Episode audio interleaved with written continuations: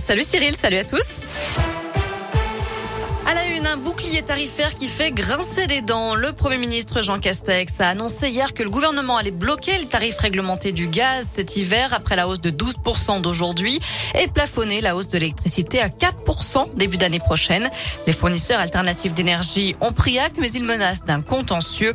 Ils auraient préféré une baisse des taxes. C'est ce que propose Arnaud Montebourg, candidat à la présidentielle. L'écologiste Mathieu Orphelin, lui, veut même aller plus loin en élargissant le chèque énergie à 15 millions de foyers les années où les prix des énergies sont élevés.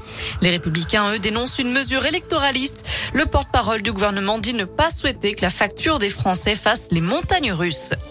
Les retraités dans la rue, plusieurs associations et organisations syndicales appellent à la mobilisation aujourd'hui pour de meilleures retraites, une hausse de leur pouvoir d'achat et des moyens supplémentaires pour les services publics.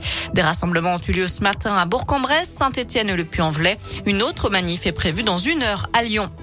Situation sanitaire quasi stable dans les écoles de l'Académie de Lyon. 139 classes fermées cette semaine. C'est 6 de plus que la semaine dernière. Par contre, le nombre de cas de Covid chez les enfants a été multiplié par 3. 115 cas positifs enregistrés.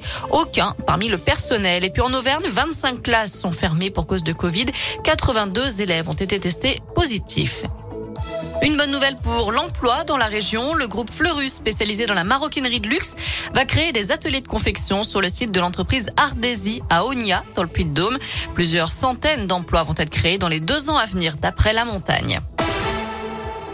À retenir aussi le lancement du numéro 3114 aujourd'hui, un numéro national de prévention du suicide. Une ligne d'écoute confidentielle disponible 24 heures sur 24 et 7 jours sur 7. Ce numéro s'adresse à la fois aux personnes ayant les idées noires, mais aussi à leurs proches et aux personnes endeuillées par un suicide. Il faut savoir que 9000 personnes se donnent la mort chaque année en France.